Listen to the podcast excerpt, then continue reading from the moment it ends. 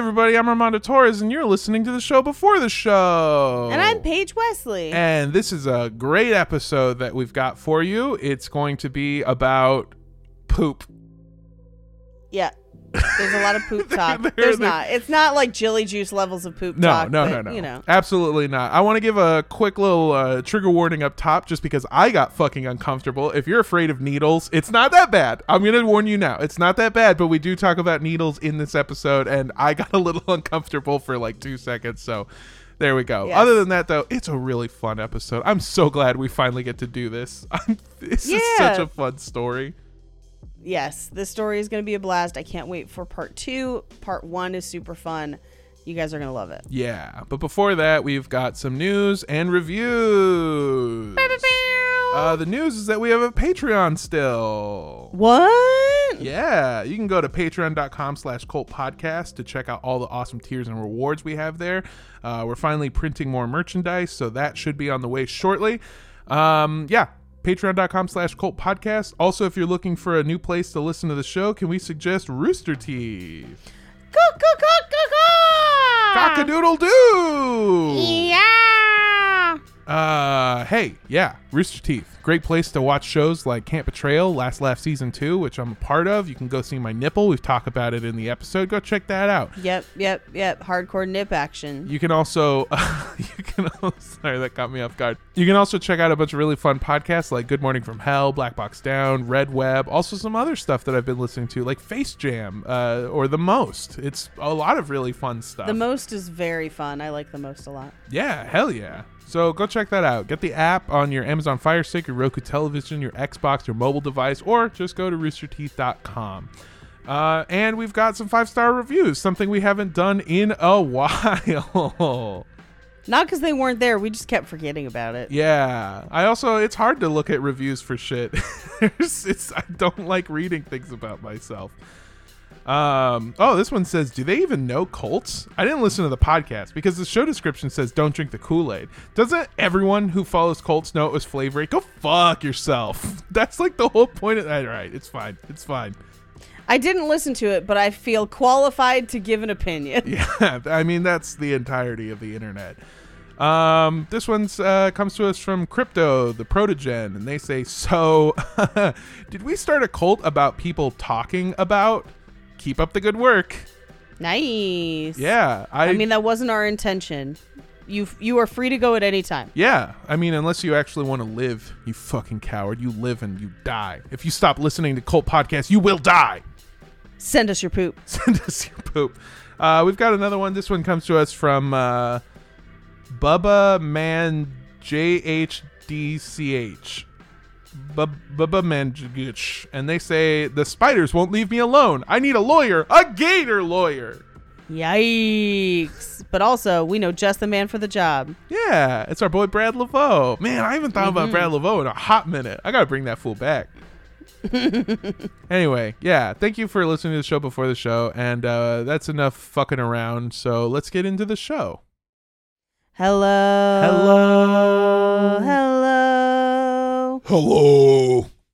Hello. Where is she? yeah. Don't drink For the purposes of this podcast, we define a cult as organizations that rally behind an entity or leader who espouse beliefs outside the norm, Organizations that require physical or monetary sacrifice as a condition of membership. organizations in which the doctrines followed by the leaders are different than that of the followers, Organizations in which isolation is encouraged either by commune living or by a policy of disconnection from outside relationships. and organizations that actively recruit new members. All cults might have some or all of these traits, and as always, These are our opinions. Thank you for tuning into Cult Podcast. I'm Paige Wesley. And I'm Armando Torres. And with us we have, The Lord. yes, the Holy Spirit. That's what I'm always saying. I don't think enough podcasts leave room for Jesus. Yeah, absolutely. Sit a Bible width apart. Uh huh. You know what to do. Yeah, the OG social distancing. Exactly. Exactly. you get it? That's what Yeah. we've been saying this whole time. Oh, how are you, Paige? I'm good. I'm good. Uh I ate half a quiche this morning Tight. after like making the quiche. So like, Yeah. I feel like I'm allowed. yeah, you're definitely. I don't know why I thought you were gonna say I ate half a quiche this morning after making half a quiche. Uh, I guess you. I mean, you can't make half of something because if you make half of it, then you're just making the whole thing. That's right. Yeah, that's how things work. Yeah, I was back in my office yesterday Nice. and I brought like treats to the office, but then there was hardly anyone in the office. I was uh, in the office yesterday uh, doing a drunk stream, uh, playing WarioWare, and nice. boy, am I hungover still. I saw trays of jello shots and I was like, oh no. Oh God, yeah. So they they gave us Jello shots instead of normal shots because we were supposed to. the The thought process was is that a Jello shot is half of a normal shot. Um, but not when you have Lindsay Washburn making them, uh, because they are just I was full gonna say you shots. can make them as strong, yeah. yeah. Oh yeah, yeah, yeah, yeah, yeah, yeah. They definitely were, and I definitely uh underestimated how long three hours of drinking is when you're constantly getting drunk.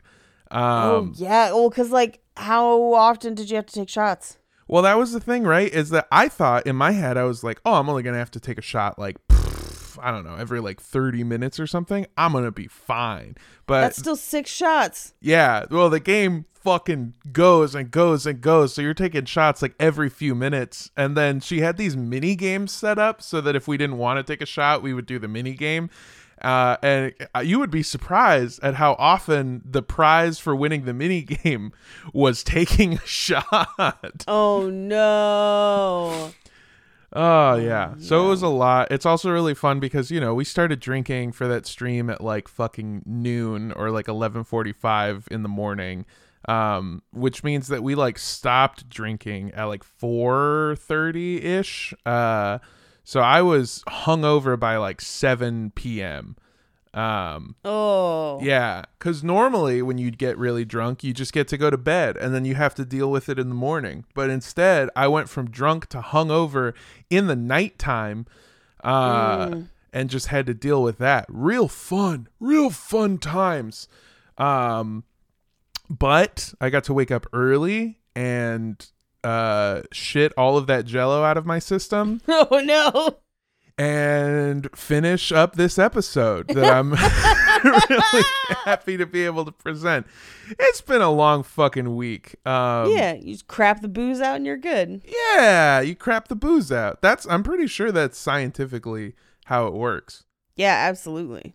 Absolutely. Um, so Paige, are you ready to get into this wonderful, awesome episode? I am so ready. I have deliberately not looked at any news stories about the trial. I I haven't watched anything about it. I Mm-hmm. have kept myself pure for this episode. I've kept I've kept myself a research virgin for this episode. Completely pure. I've instead been looking into the case of that girl from Instagram who went missing on the road trip with her boyfriend. I saw I that. Pure. Oh Yeah. my god. So okay. Well, first things first. Oftentimes on the show, we will discuss groups and people that you wouldn't normally think of as cults or cult leaders. Like we've talked about uh, the Latin Kings, we've talked about the Klan, and even one very strange MMA coach uh, with questionable practices. And I mean that in both ways. Like literally, one of his practice routines was chasing people around Yeah. with a fucking knife. Right. I was going to say that is questionable practice. Yeah, absolutely. But today we've got one that feels a little more obvious. Uh, the world of Silicon Valley and the many tech startups that exist there have been described as culty. And these companies are often led by a visionary or a wild card that claims to be able to revolutionize a field or an industry, changing everything forever. And over the last four years that we have done this podcast, I cannot tell you how many fucking requests we have gotten from employees to cover places like Google and Facebook for their like questionable practices. Obviously, like, as far as I know, no, like Mark Zuckerberg's not chasing anybody with a knife. No, no, no. That's against his programming. Skynet wouldn't let him. yeah, it's too obvious. It's against one of the laws of robotics. Have Mark Zuckerberg stab a man and he'll kill one of us, but teach a Mark Zuckerberg to take down all of the United States and he'll kill us all. yes. Ugh, yeah, they have questionable practices and workplace cultures, but those get a bit weird because they're kind of just a job. And I'm not saying that they're not culty, and I'm definitely not saying that they're not good places to work or that they're not bad places to work, I guess, because I have heard enough horror stories to prove both of those places suck, like a lot. Facebook, Apple, and more were and still are led by some oddballs who demand the most out of their employees to accomplish a powerful goal. And because of their success, sometimes it's hard to tell whether it's determination or fear that's keeping people in place, working almost every hour of their life to accomplish that goal. But what if that goal was a lie? What if the person in charge was a false visionary, someone claiming to be able to change the world while actually pushing people to the brink for nothing? What if every company meeting was a paranoid rant about how it's you versus the world? What if leaving the company could ruin your life forever? That's when a startup starts to sound less like a company and more like a doomsday cult. And there might be no better example of the cult like mentality of Silicon Valley than the story of Theranos and its leader and CEO, Elizabeth Holmes. Yes. That's a pretty good impression. Thank you. Thank you. I thought that was appropriate. That Yeah. that's more like Batman, like Christopher Nolan's Batman. Like, where is she? But you know, yeah. I know, I actually love that a lot. Where is the blood? Yeah. Where is it? Exactly. Where, where is the cancer? Uh, Where are the KPI reports? Yeah. So before we get into it, we have a uh, a couple of sources. Uh, we have HBO's The Inventor, which is a great documentary uh, and features the song uh, "Can't Touch This" by MC Hammer way more times than you've heard in the last several years. that seems like a plus to me. yeah, oh yeah, yeah, definitely. The first time you hear it, you're like, "Huh." Damn, I forgot how much this song fucking slaps. And then by the third time you hear it, you're like, what the fuck? Did she love this song? Jesus Christ. Like, did she own the rights to this song? Because they use it a lot. I think of it as a metaphor for dreams, You can't touch this. but we must always be striving forward to touch them. Yeah. it is Batman. Holy shit. I never put that together. That's really funny. Yeah, because to do an Elizabeth Holmes impression, you have to, like, put your chin into your stomach and just talk like this. Uh, we also have ABC's podcast Bad Blood. We have the Wall Street Journal's article on Theranos. We have a Business Insider article on Theranos by Avery Hartmans, Paige Leskin, and Sarah Jackson. And we also have a Vanity Fair article on Theranos by Nick Bilton. So, Elizabeth Holmes was born on February 3rd, 1984, in Washington, D.C., to a very well off and very well connected family. Her mother was a congressional committee staffer, and her father was pretty much a caricature of what you think an 80s businessman looks like. Briefcase, briefcase, briefcase. yeah, he's like fucking Patrick Bateman just coming over somebody's business card. Oh my card. god, yes. I'm shocked to learn that she is as young as she is because she's only three years older than me. She's the same age as my husband. Oh yeah, yeah, yeah, yeah. She's she's a she's a real young real young person. Um also, it just again, her fucking dad is it's just like a, a Microsoft clip art of a businessman. That is what whatever you're picturing in your head, that's exactly who he is. In fact, when Elizabeth was very young, her family relocated to Houston, Texas for her father's new job, a senior vice president position at a little energy company called Enron. Oh, yikes. yeah. Enron, a business that is arguably more famous for their fraud and bankruptcy than their actual business. I, I will admit to you, I did not know that they were an electricity company until right this second. I I was today years old when I learned what they did. Yeah, I mean that's fair. It's it's probably more fair to call them a fraud company than it is to call them an Right, electricity right, right. Uh, by all accounts, Elizabeth was a brilliant child with what some people called ambition and others called an overactive imagination. For example, when she was seven years old, she decided to build a time machine.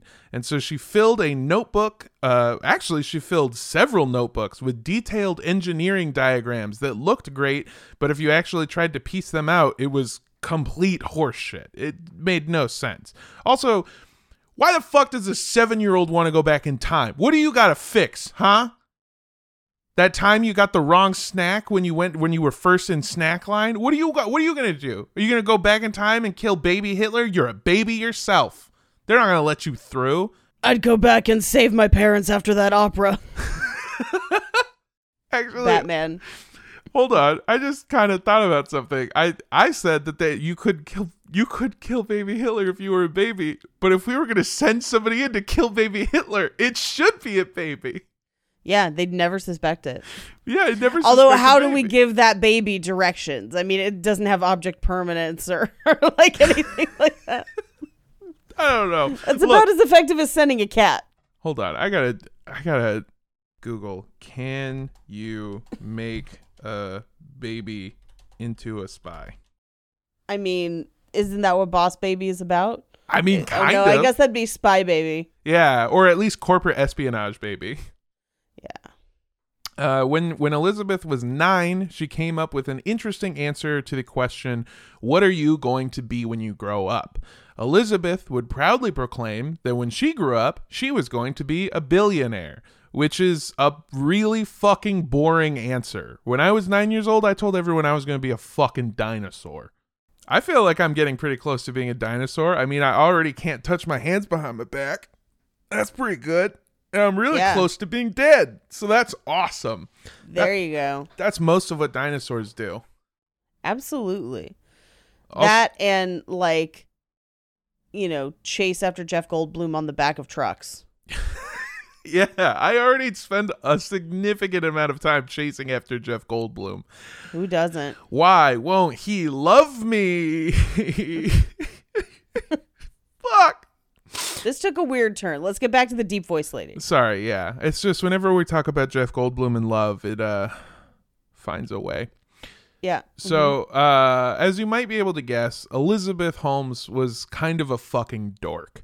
She forced her younger brother and cousins to play Monopoly, insisting that they play the game until the end. She's that kind of person. Oh. No. Oh. That's not how you play Monopoly. I don't know if you've ever read the rule book of Monopoly, but in the rule book, it, it suggests that you stop playing it after like an hour and just go play video games instead because it fucking sucks.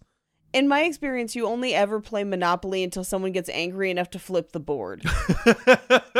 well, it's funny that you say that uh, because Elizabeth was the type of person that if she started losing, she would flip the board and then angrily storm off. That's how you end a Monopoly game. One time, she was actually so upset at how the game was going that she ran straight through a screen door, ripping it in the process. like a fucking nine year old Kool Aid man. I'm sorry. That shouldn't be as funny as it is. But that visual is hysterical. Just a little girl taking off like a rocket, just a cloud of paper money floating through the to the floor. And she's just like barreling through a screen door. Like I've walked through a screen door before. I'm a chubby girl, but like to to do it full force, man. Oof, magoof. Oh my god, it's, that's one of the funniest fucking things I've ever read in my entire life. Honestly, I read that. I didn't even. That's not in the documentary, and the fact that it's not in the documentary is one of the biggest crimes in journalism ever. Oh, that's really funny. Oh my god. In high school, Elizabeth's competitive streak really started to shine. In order to maintain her straight A's and impressive GPA, she'd stay up late and regularly pull all nighters just to study. Which, come on, dude. It's high school. Also, if you're staying up all night to study and still not understanding what you're learning, it may be time to look into maybe alternative learning styles because that just doesn't seem efficient. Work smarter, not harder. Yeah. What I'm This isn't Monopoly. Yeah, exactly. What Paige and I are saying is that if you are staying up all night to study and you're still not retaining it, you should get addicted to Adderall. I mean, that's what happens to a lot of people. Is Oh, that yeah. the case here? No, I well, actually, you know what? I don't know. Uh she seems like the type I I hate Adderall so much, by the way, just because I can't understand the concept of wanting to do drugs to do school better. That makes no fucking sense to me. I want to get real high and go watch like Jurassic Park and fucking pine after Jeff Goldblum more, all right? I don't want to fucking get high and read a book about like math. I mean, it, it's more that it's like cocaine in that it just allows you to focus and get things done. Allegedly, um, I don't think that's Yeah, I uh yeah. I don't think that's how it gets used a lot, but you know, no, no, no. The, the thinking. I've been around several people who do cocaine, and uh, focus and and and honing in on an idea is technically what they're doing, but it's never a good idea. Yeah, well, I mean, Adderall is cocaine, except instead of ideas for businesses, it's like homework assignments. Yeah, yeah, exactly. It's it's fucking lame. I don't like it. In her spare time, she also started taking classes in Mandarin Chinese and computer programming. Instead of going to prom, she even started her own company. I mean, It's real boss bitch shit. I kind of like that. I, at my office literally yesterday, did say that if I had it to do over again, I 100% would have taken coding classes. Like, absolutely. Yeah. So I kind of respect the hustle here. Yeah, and if I could have done it over again, I would have taken codeine classes where you learn how to make lean better. It's just naps, advanced naps, Yeah. codeine classes. I also God, I did I mean I didn't take coding classes in high school, but I did learn how to code in high school. It, it's a useful tool. I mean, that's I, I built like our website and I was able to do little shit like that. And it's it's it is useful because like now everything is becoming drag and drop in terms of like a bunch of coding shit, but if you know how it works or the basics of it, you can figure that shit out. Also, I just wanted to be a hacker real bad cuz I thought that looked cool on TV. I mean, the Matrix made it look so cool. Yeah. Yeah, the Matrix made it look awesome. Instead, what real hacking is is calling people and being like, "Hey, can I talk to you about your car's extended warranty?" yeah. So she would Yeah. she would use her extracurricular knowledge to develop software that translated code into Chinese symbols that she would then sell to Chinese universities. That's a real thing that a teenage girl did and made a fuck ton of money, which is honestly in with no jokes, super impressive. Uh, that is honestly super impressive. I I'm one. I I mean I guess because the parts of coding that aren't numbers you would need characters for, so that makes sense. I was trying to think of like what's the application for that, but yeah, that makes sense. Okay. Yeah. She would use uh, this impressive resume of hers to get a spot in a summer Mandarin program through Stanford University. In 2002, at the age of 18, Elizabeth started attending Stanford in order to follow in her family's footsteps. Not necessarily as a fraudster like her dad, that would come much later.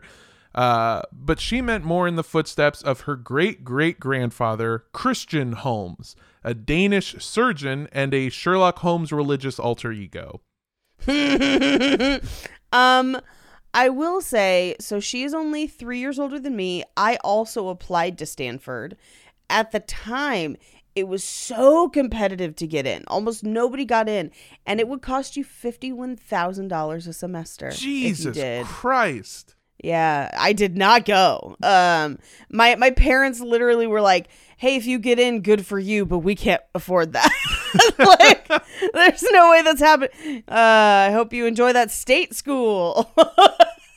Jesus. yeah. Yeah, Stanford, damn.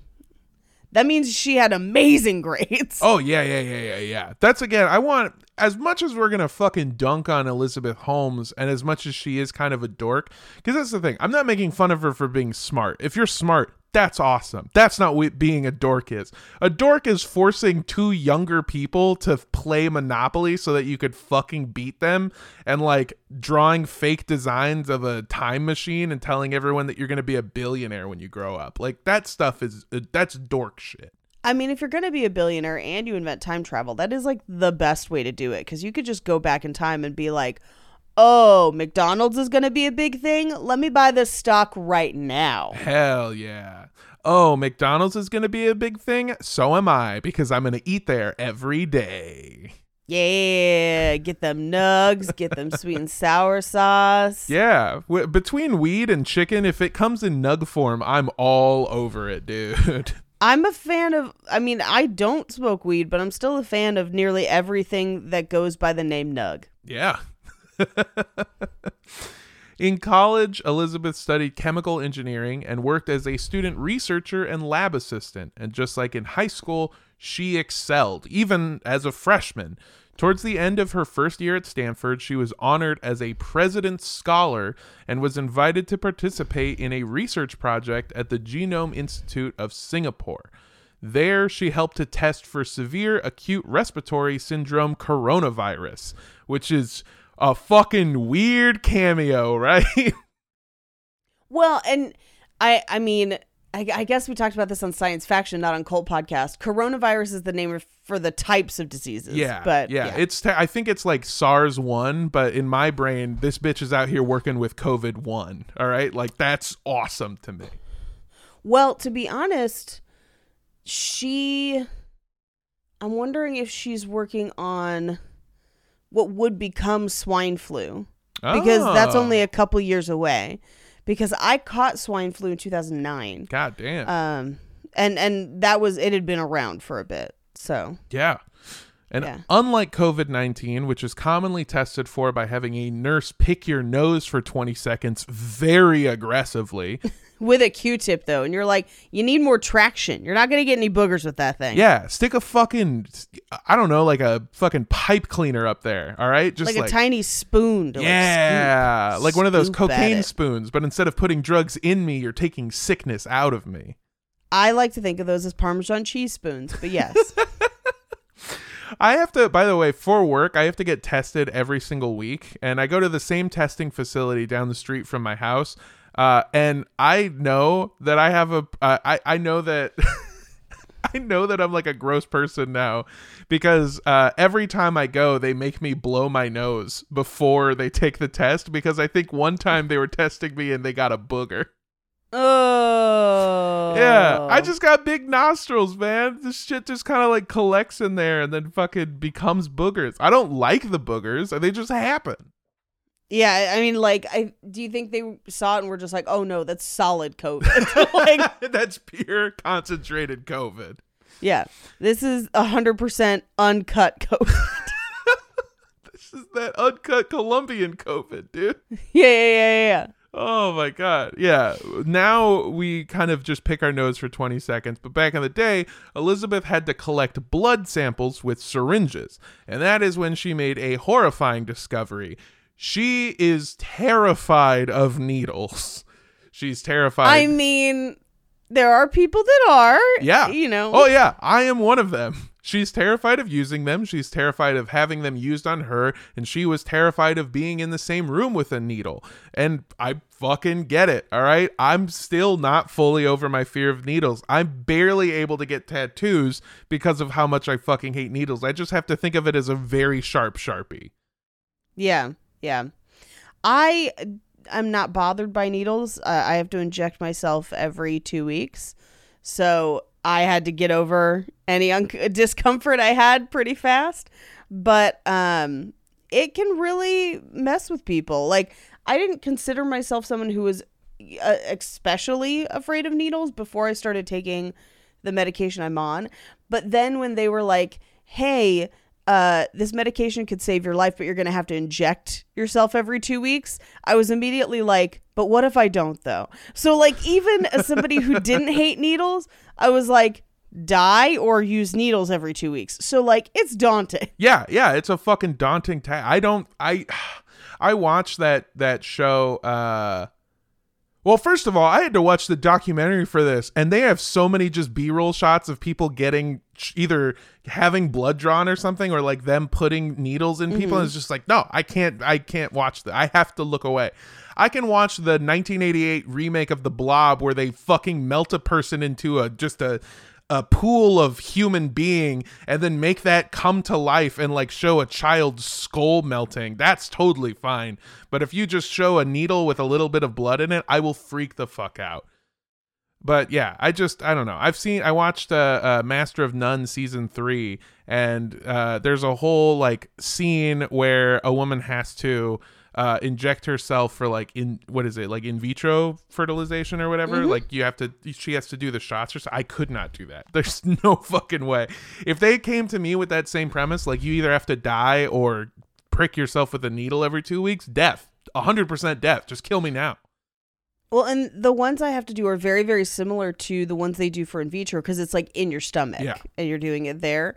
Um, I also am one of those people who like every time I have blood taken, they're like, "You need to let us know if you're going to faint or anything," and I'm like, "No, I'm good." And then I just watch them take the blood, and I've freaked out multiple phlebotomists because I think it's really cool looking to see the blood go into the vial, and apparently that is not normal. No. Apparently, I am in the strong minority on that one. i don't think you can i don't know if you can tell by my body language Oh, right you now. you're uncomfortable even thinking about it. Yes. i don't want to Armando has shrunk away from the microphone like who do I own this business with? i don't like it Oh no. i really hate it that's fucking Paige is a secret serial killer. Yeah, that's some fucking psychopath shit. I have to I've had to do blood tests or or give blood where they make you like squeeze the ball and I can't even do that. If they're taking blood from me, that whole side of my body, that entire half of my body is gone. I have to shut it off so that I can't think about the fact that there's a needle inside of me or near me.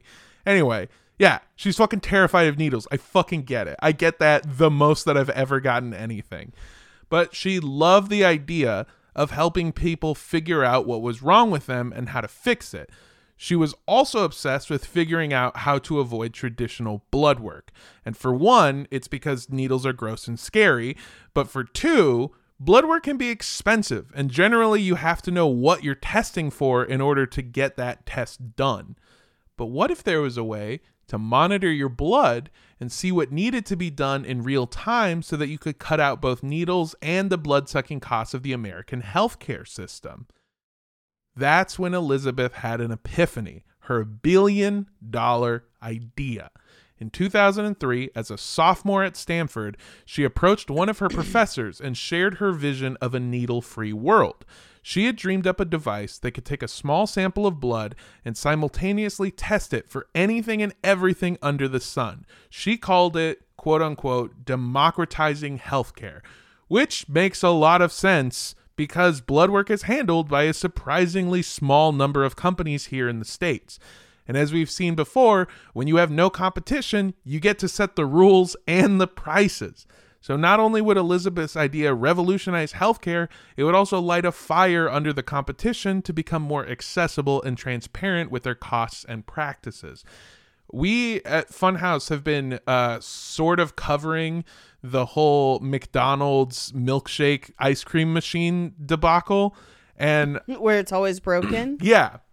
I don't know if you've been following that, but essentially the reasoning behind it is because the company that is in charge of building it has an exclusive contract and they're also the people that are in charge of fixing it. And because they have an exclusive contract and McDonald's can't go through anybody else and they make so much money fixing it, they don't spend any amount of time trying to make the product better. They just make it more complicated so that when it has to be fixed, you have to hire them to come fix it. It's the John Deere problem. Exactly. It's that's that's exactly what she's trying to fight. If there's no one else that you can go to and if that's the only people that can do something, they can set the prices, they can set how it works, and they can tell you to just fuck off if you don't like it cuz where are you going to fucking go? There's like two companies that actually do this work. You could go to Wienerschnitzel where they have dipped cones or cones that have sprinkles on them. But I mean, that's beside the point. Yeah, but the problem with Wienerschnitzel is that they use full needles. They have to inject you Yeah. at the drive-through to see if you're allowed to get it. Yeah, just right into your tongue. Just a needle injecting flavor.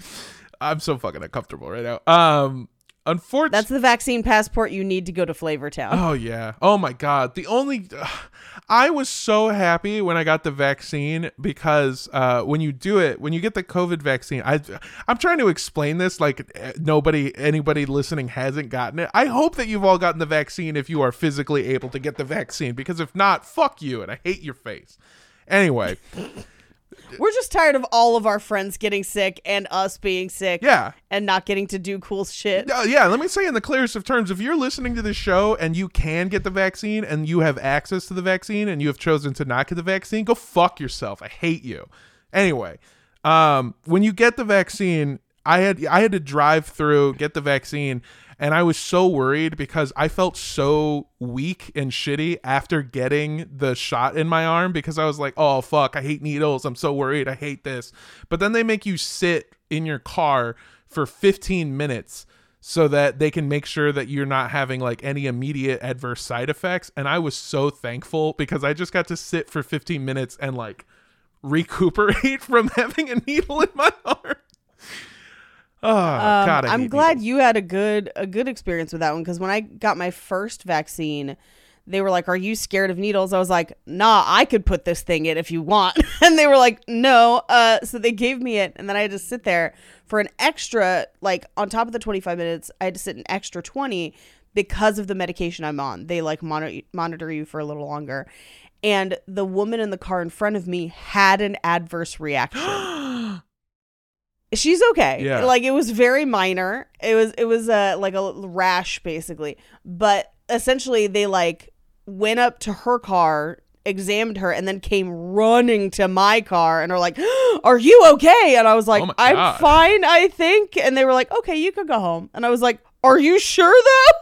like, oh no, but I was fine. I had no I had no issues. Yeah, I I hated it the most because uh I well the part I hated the most I guess I should say is they brought out a needle and they're gonna use it and then they looked at my fat fucking arm and they went uh uh and they a lady yelled over my car at a nurse and went we're gonna need the grande and they brought over a bigger needle.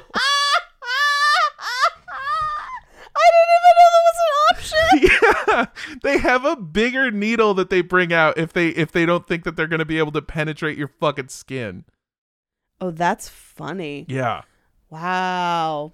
Well, I mean, at least it wasn't the Supreme yeah, at least I didn't get the fucking or the Venti. the venti. Yeah. yeah. so uh, Elizabeth uh, uh, brought her idea to one of her professors, saying that it would revolutionize healthcare. Unfortunately, the professor that she approached, Phyllis Gardner, told her, "quote I don't think your idea is going to work." Uh, and it wasn't about politics. It wasn't about the status quo. It wasn't even about marketing. According to Phyllis, a professor of medicine, a board member of several successful startups, and the former dean of students at the Stanford School of Medicine, Elizabeth's idea was not physically possible. The idea of being able to get a small amount of blood and test it for multiple things was not within the realm of reality. It could not be done. In fact, almost everyone that Elizabeth talked to from the Stanford School of Medicine told her the same exact thing. And what Elizabeth was describing sounds great on paper, but it could never actually work in practice. So she switched gears. She approached her advisor and the dean at the Stanford School of Engineering, Channing Robertson. Channing wasn't a doctor or an expert in medicine, he was an engineer. And in engineering, there seems to be a thought process that people are told that things are impossible until you go out and prove everybody wrong. That that is a thing. Um when I have worked with uh, a lot of the like product and engineering department at work, that is always the mindset of yes, we're saying this is impossible now, but they're like life finds a way. It is the Jeff Goldblum way of thinking of like impossible is only impossible until we do it. Yeah. If that makes sense. Yeah, no, it, it completely does. And and that's that's what I think is so funny. And that's actually going to come up again and again throughout this story. So against the advice of his coworkers at Stanford, Channing Robertson decided to back Elizabeth and her wild idea. And now there's two ways to view this type of behavior. Maybe more. I don't know. I'm not a fucking psychologist. I just did a bunch of research for this episode. Um, on one hand, you could view Elizabeth's search for a partner as tenacity and determination. In a world where people are constantly being told no, she decided that her revolutionary idea was worth fighting for. What if she was the Steve Jobs of medicine? Instead of having blood work be some big expensive thing everyone's afraid of, she could put the power to diagnose yourself inside every home in America, maybe even the world. Although, on the other hand, what if this is just a more nuanced version of getting upset when a game of Monopoly doesn't go your way? She's throwing the table across campus to the engineering department. exactly. Several experts told Elizabeth that her dream was not unlikely, but physically impossible. So she kept searching until she found somebody that agreed with her, which is just like it's like the people who say like I did my own research. You're not. You just have your idea and you're finding you just keep searching until you find the one piece of information that says that you agree with it. Like somebody who says that they don't want to take the vaccine and if it's fucking you, I fucking hate you. Turn off the podcast. It's not for you. Uh, I I think of it Sorry. Damn. yeah, I'm sorry. strong energy today. Uh, I think of it like the first people she talked about her idea with told her that it would not pass go and she could not collect two hundred dollars. and then she goes out looking for that chance card that's going to get her out of jail and make her into a bajillionaire. exactly. Uh, so there's a chance that she metaphorically ran away from the game and started a very long version of crashing through a screen door. I was gonna say I was like ran out of the game at the medical department and through the screen door into the engineering department.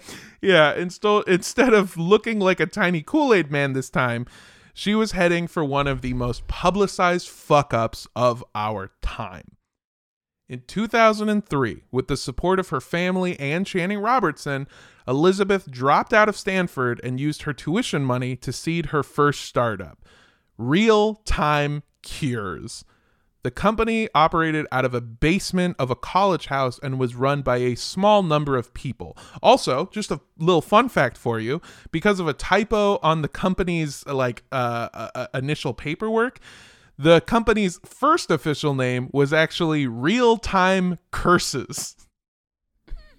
See, I thought it was gonna be real Tim cures, and I was like, that'd be hilarious. Be like, where's Tim? Who's Tim? Is Tim gonna cure me? But curses is pretty great. yeah, as well. it's just like a great piece of foreshadowing from the universe. Just like a, mm, oh, you gotta love it when you see it. yeah. I mean, she is doing blood magic, so Oh my god, this whole thing- is. yeah. This whole thing is kind of an nganga of bad ideas. So real time curses is kind of apt. Oh my god, that's perfect.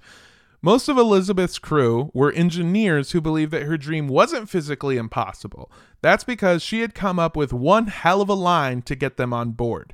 Yes, testing for everything with a small prick of blood was impossible, but only because our current technology wouldn't allow it to work.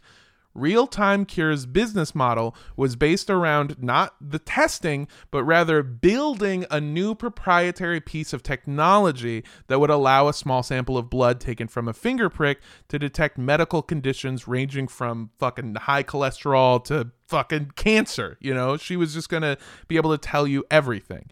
And that got every nerd with a dream of building something awesome hot and bothered. They all wanted in. They all wanted front row real estate on Park Place, yeah, exactly. They not realizing that they were in trouble, the board game trouble. oh, Paige, that one was bad, and I'm not. Thank I you. I don't know. I feel like we should say sorry. The board game, sorry. Oh shoot, and ladders. God damn. Oh, well, there's only one thing to say to that. Settlers of Catan. Fuck, fuck, I fucked it up. anyway, so she's gonna continue with her operation. Oh, Yes. solid. Yeah, but it's all gonna fall down like a Jenga tower. Um, yeah, she th- it's it's honestly a fucking ingenious line to do that where she's saying like, "Yes, it is physically impossible, but only because we don't have the technology. And that's why I need you to help me build it." It's fucking brilliant. It's now it's not impossible, it just hasn't been done yet. That's such an ingenious way to look at it. Yeah, absolutely. And that's how a lot of like platform enhancements and technological en- enhancements are framed as people try to make them. Uh, is basically this is only impossible because we haven't figured it out yet. Absolutely. This is when Elizabeth started honing in on her actual strong suit. Maybe she didn't know exactly how to make the thing work, but she didn't have to. She was a visionary. In fact, her entire persona at this point was modeled after one of the most prominent visionaries of our time, Steve Jobs, the chairman, co founder, and CEO of Apple. Steve Jobs was an undeniable genius. I mean, I would say that he was about as smart as he was good at being a complete and utter asshole to anyone who had the misfortune of being close with him in his life. So I have heard, yes. Yeah, yeah, yeah. He's a fucking piece of shit. But despite his clear genius and reputation, he wasn't an inventor. Depending on who you ask, Steve Jobs' greatest contribution to technology was product design philosophy, which meant prioritizing user experience over tech. He seemed to be less worried about doing something technically amazing as he was with putting the product into every set of hands that he possibly could. He didn't invent the computer, he just remarketed it. And that's what Elizabeth Holmes was trying to do too. She didn't invent blood work, she was just trying to put it into the hands of the people. As far as she was concerned, she didn't need to know how everything worked, she only needed to think about the big picture. Other people would be there to hammer out the details. To be honest, Steve Jobs' philosophy influences a lot of product and marketing design moving forward. Yeah. Where it, it becomes about user usability and user experience and user interface design becomes one of the cornerstones of product design in a way that it had never been before. Yeah, I mean that's why I mean as much as I fucking hate like Mac and iPhones and shit like that, they're the most user like friendly things I've ever used in my like you can pick up a, a fucking toddler can pick up an iPad and learn how to use it in like 2 seconds, you know? It's so Yeah. user mm-hmm. friendly it's insane. The actual in fact all of the like uh what would we call like the arguments for using like Android or uh Linux or like any of the other fucking like actually quote unquote superior pieces of technology is like um well actually it's like way better and like way faster and it's like yeah but it fucking looks like ass and I don't know how to use it. and and it's confusing and i can't immediately figure it out i mean that that is the benefit of i i am an apple slash iphone user Mm-hmm. have been for a long time but that means that every time i get a new phone i have no I, there's no learning curve for me with that new Yeah. phone exactly. i i pick up new phone i can use new phone immediately Yeah. even if there's new design or new user interface components, I am already prepared for how they tend to do that, if that makes sense. It does. And uh, while I was researching for this episode, one of the interesting things that I found that uh, I, I think that other companies are starting to do this maybe more, but Apple was, I think, the first to do this.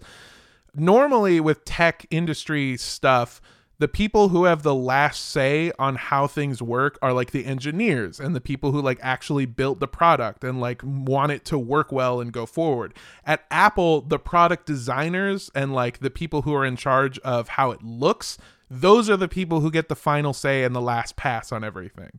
So everything from the ground up is thought about like how is this going to feel when it's physically in a consumer's hand versus like how well is it going to work or whatever, or how impressive it is, whatever. I'll take it one step further. For the software platform for the software platform I work on, things go through multiple teams. Uh, they do go through engineering at one point where we have like an initial design and engineering is like here's what we could do and then we end up with final design mock-ups then they build to those mock-ups and then one of the final steps is rolling it out to a test case of customers. Mm-hmm. And based on what those customers say and how we watched them use whatever we built we'll then go back to design and then design does like a final iteration where if we go back and we're like they keep missing this button they don't see it's there now that button gets changed. So the end user is now your final say Damn. which is crazy That's- but yeah that's fucking that's wild. yep Yeah, Steve's influence was clear in Elizabeth, even outside of her mentality and business practices. Around the time she founded her company, she began wearing black turtlenecks and kept a simple, clean wardrobe. And as a side note, Elizabeth does this thing a lot that I like to call origin story gaslighting, where she makes a decision and instead of just like embracing it as a new change, she tries to work it into her backstory like as soon as she started dressing like Steve Jobs, people were like, "Damn, you going for that Steve Jobs look, huh?" And she would just like make this weird face and go, "Um, actually, my mother dressed me in black turtlenecks since I was 7." what Yeah. She would just do that all the time. Anything what a weird flex Yeah. just claim it's somebody else just be like no audrey hepburn because people have been wearing black turtlenecks forever Yeah, fucking spies look awesome as shit, all right? Like just go with that. Also, what the fuck? I can't if I saw a 7-year-old in a black turtleneck, I Oh my god! Baby spy. Oh my god, she might have been a baby spy. She might have been training to kill Hitler. It all comes full circle. It does all come full circle. What do you think baby Steve Jobs wore? Oh, black diapers, definitely. Yeah, absolutely. Black turtleneck diapers, so the top of the diaper was like under his baby nips. yep. hmm Also, I like that that's the turtleneck of diapers. Yeah, it just It's goes just higher. a really high waistline. really, yeah, high waisted shorts. They're just turtleneck jeans. Yep. Oh my god, I'm a fucking idiot. Um, another clear example, by the way, of of her uh, what did I call it? Uh, origin story gaslighting is Elizabeth Holmes's signature voice. For those of you, Yes. Yes. for those of you that ha- somehow have not heard her speak, she sounds like Buffalo Bill from Silence of the Lambs. Would you use my software platform? no, I would you fund me? I'd fund me. I'd fund me. I'd fund me hard. I'd fund me so hard. So supposedly, around the time that Theranos and Elizabeth were rebranding, she started speaking with a baritone voice. Although she claims that she had always talked like she had twelve frogs stuck in her throat. That's that's what she says that sh- her voice has always sounded like. Uh, I'm a big techie tech person. um, yeah. Although, mm-hmm. according to former employees and insiders, the voice is put on and she's been known to drop it from time to time, especially after having too much to drink. oh, that's funny. To have somebody just be like, yeah, if we look at the projections to like party. Yeah, I I like to imagine that it like it hits a line too where she's like, "Okay, so everyone, we're gonna do this shot." Yeah, like just immediately. That's what I want. Yep, yep. Uh, and while it seems odd and honestly kind of stupid, there is actually a good reason as to why she chose to do this. The world of business, especially the tech industry, is dominated almost entirely by men. Uh, experts theorize that her decision was an effort to seem quote unquote more commanding so that she could fit in better, which I fucking get. Not the more commanding part necessarily, but like the needing to fit in. That shit makes so much fucking sense to me. You just have to. Yeah, absolutely. I work at a tech company that's about 60% women, so, which is very unusual. Mm-hmm. Yeah, it's almost unheard of. But even it's almost unheard of. Uh, it's been great. Uh, but even in that, I have had discussions with like my boss or people above me that have been like, when you speak to people, you need to do it this way f- to get your point across. Yeah. Because here's who you are talking to. And I have made changes to the way that I speak at work in response to that, yeah. like specifically. Yeah, it's Yeah. uh it's uh it's called code switching, right? Where it's like I I, I Yeah. do it too, where uh I, I have a, a way of speaking that's like around my friends that's very normal and fine. And then I have a way of speaking around people that are higher ups at companies or people that are important where I, I don't I'm not just like hey what's up dog I'm like hey nice to meet you uh, my name is Armando Torres uh, you know it's Yeah. it's just a thing that happens if you're basically if you don't present as a, a, a straight white guy if you're not like You you have different. yeah, so you have to everyone is constantly trying to adjust to that fucking level which is stupid and we all have podcast voice. We have podcast voice. oh absolutely I I don't actually sound like this in real life in real life I sound like this Yeah. would you Would you pod me? I'd pod me so I'd, hard. I'd fucking pod the shit out of me. Uh, um and as her startup began to grow and her role as the visionary began to take shape, Elizabeth decided it was time to rebrand and expand. I mean, sure, real time cures told you everything that you need to know about the company, but is it what Steve Jobs would do? Fuck no. Steve Jobs It's not nearly sexy no, enough. Steve Jobs called his computer company Apple and hired Ridley Scott to make a cyberpunk ass commercial based on George That Orwell's 1984. So fucking badass though. oh yeah. That commercial's so good. It's fucking amazing. The name of the game was Image and Simplicity, so she renamed her company to Theranos, a portmanteau of the words therapy and diagnose. She also commissioned an artist to design her a new logo that was very Apple. The word Theranos was printed in a clean, simple font, all lowercase, with a green dot in place of the O. She even used a gradient similar to Apple's older designs. Interesting. I mean, that's very analrapist of her. um, Shouts out to David Cross. yeah. Shouts out to Tobias Funke, uh, preeminent analrapist. Um, wow. I mean, she's really going after that Steve Jobs vibe, but I understand it. I mean, the I it cracks me up the whole um lowercase thing. That's like a tech thing now. Yeah. Where like I have sat through meetings of like what font, what case, and you're just like, God, do people care this much? And it's like, yeah, it makes that much of a difference. You wouldn't think it would, but it, it fucking does. It's nuts. Yeah, it's a huge fucking thing. I also yeah, there's there's a whole like debate to be had about like the oversimplification of every fucking logo in the industry now, where it's like Yeah. tech. It started in tech, but now it's going like they simplified the Pringles man. He didn't need to be simplified. He was a face with a mustache, and now he's just like a fucking circle. It's uh, it doesn't matter. Sorry, sorry, sorry, sorry. I have this. R.I.P. Pringles, I have the same energy about the Pringles man that apparently I do about COVID vaccines, and that's something I need to talk with my therapist about. I have not paid attention to Pringles recently, and I guess I should have. Uh, instead, we're paying attention to all the potato chips at Aldi because they have their own flavors. And so, like, they have like a Fritos flavor, but it's street corn flavored. Oh my god! And it fucking slaps. And then we just got ones that are Nashville hot chicken flavored potato chips, and they're that amazing. sounds fucking awesome. Do you do you like Aldi's? I love Aldi. Aldi's nuts. fucking got him! Boom! Who are you? Nicki Minaj's ah. cousin's friend? Scrap! Yeah. I actually am. I've been hiding it for years. Everyone knows about my huge nuts, but they don't know that I'm friends with Nicki Minaj's cousin. Man, I'm sorry about your called off wedding. yeah, I just needed to tailor my my trousers more. Get, get in a little more room. I'm sorry. I'm sorry that Trinidad's Minister of Health had to go on TV to debunk your story about your balls.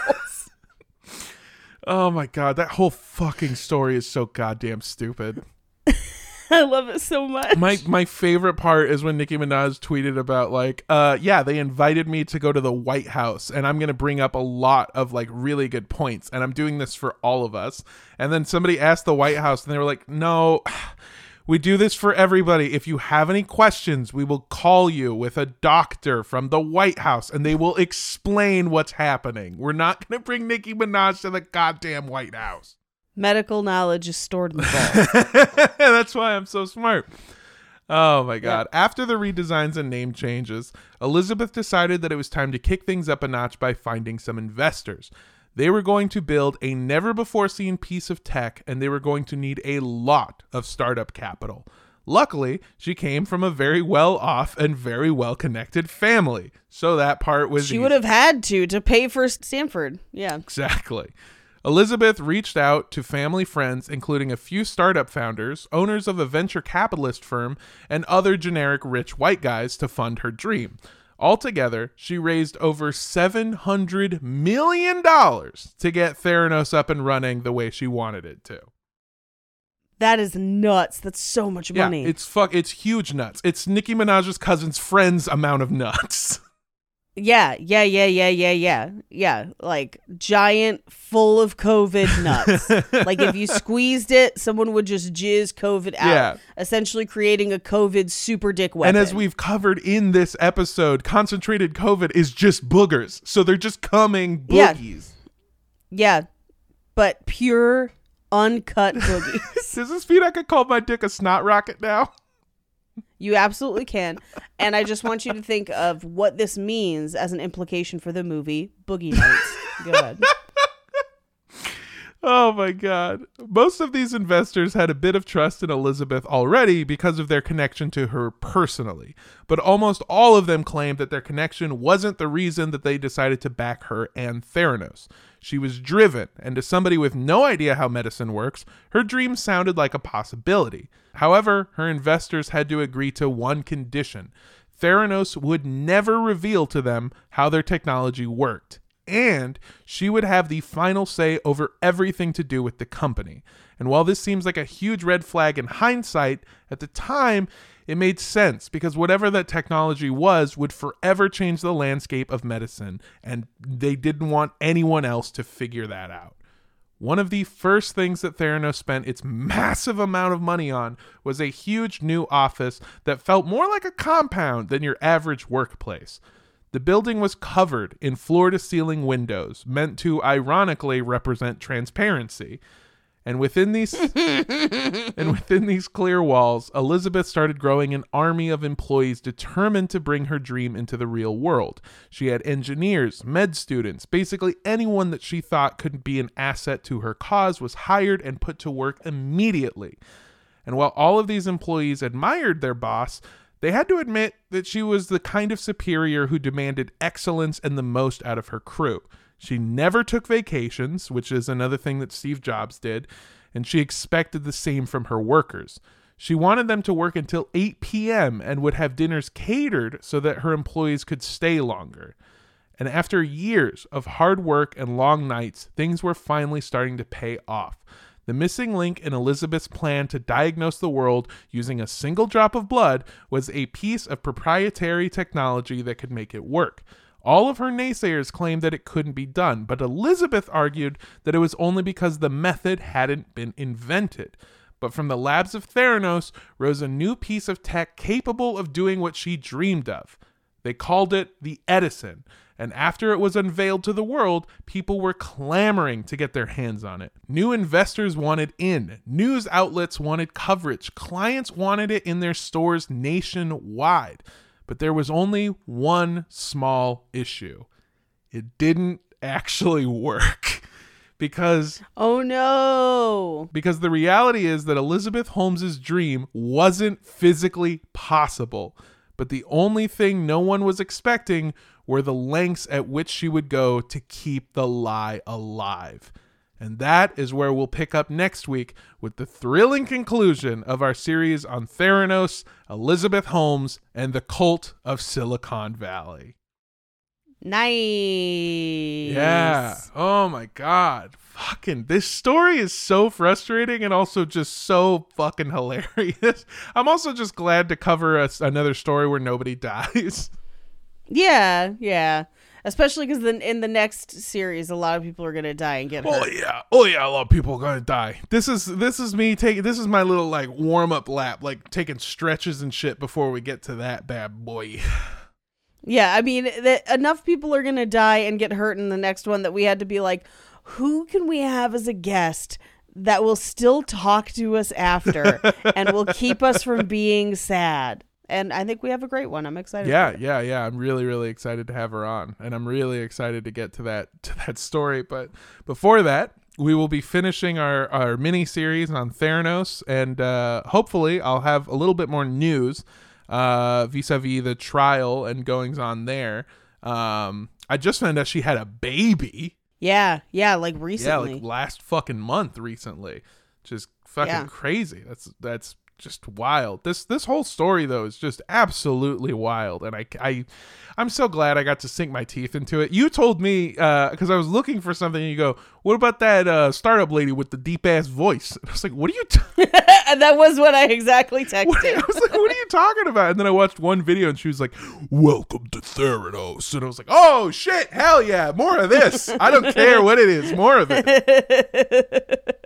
well, I'm excited. I'm excited to hear next week, and it's gonna be great. Yeah. And uh hey, if you're out there and you want to help support us and what we do, um be a venture capitalist. Support our new business. Uh our new business called the Snot Rocket. We're turning dicks into weaponized COVID weapons and uh we're sending them to space. That's right. We're to infect the aliens.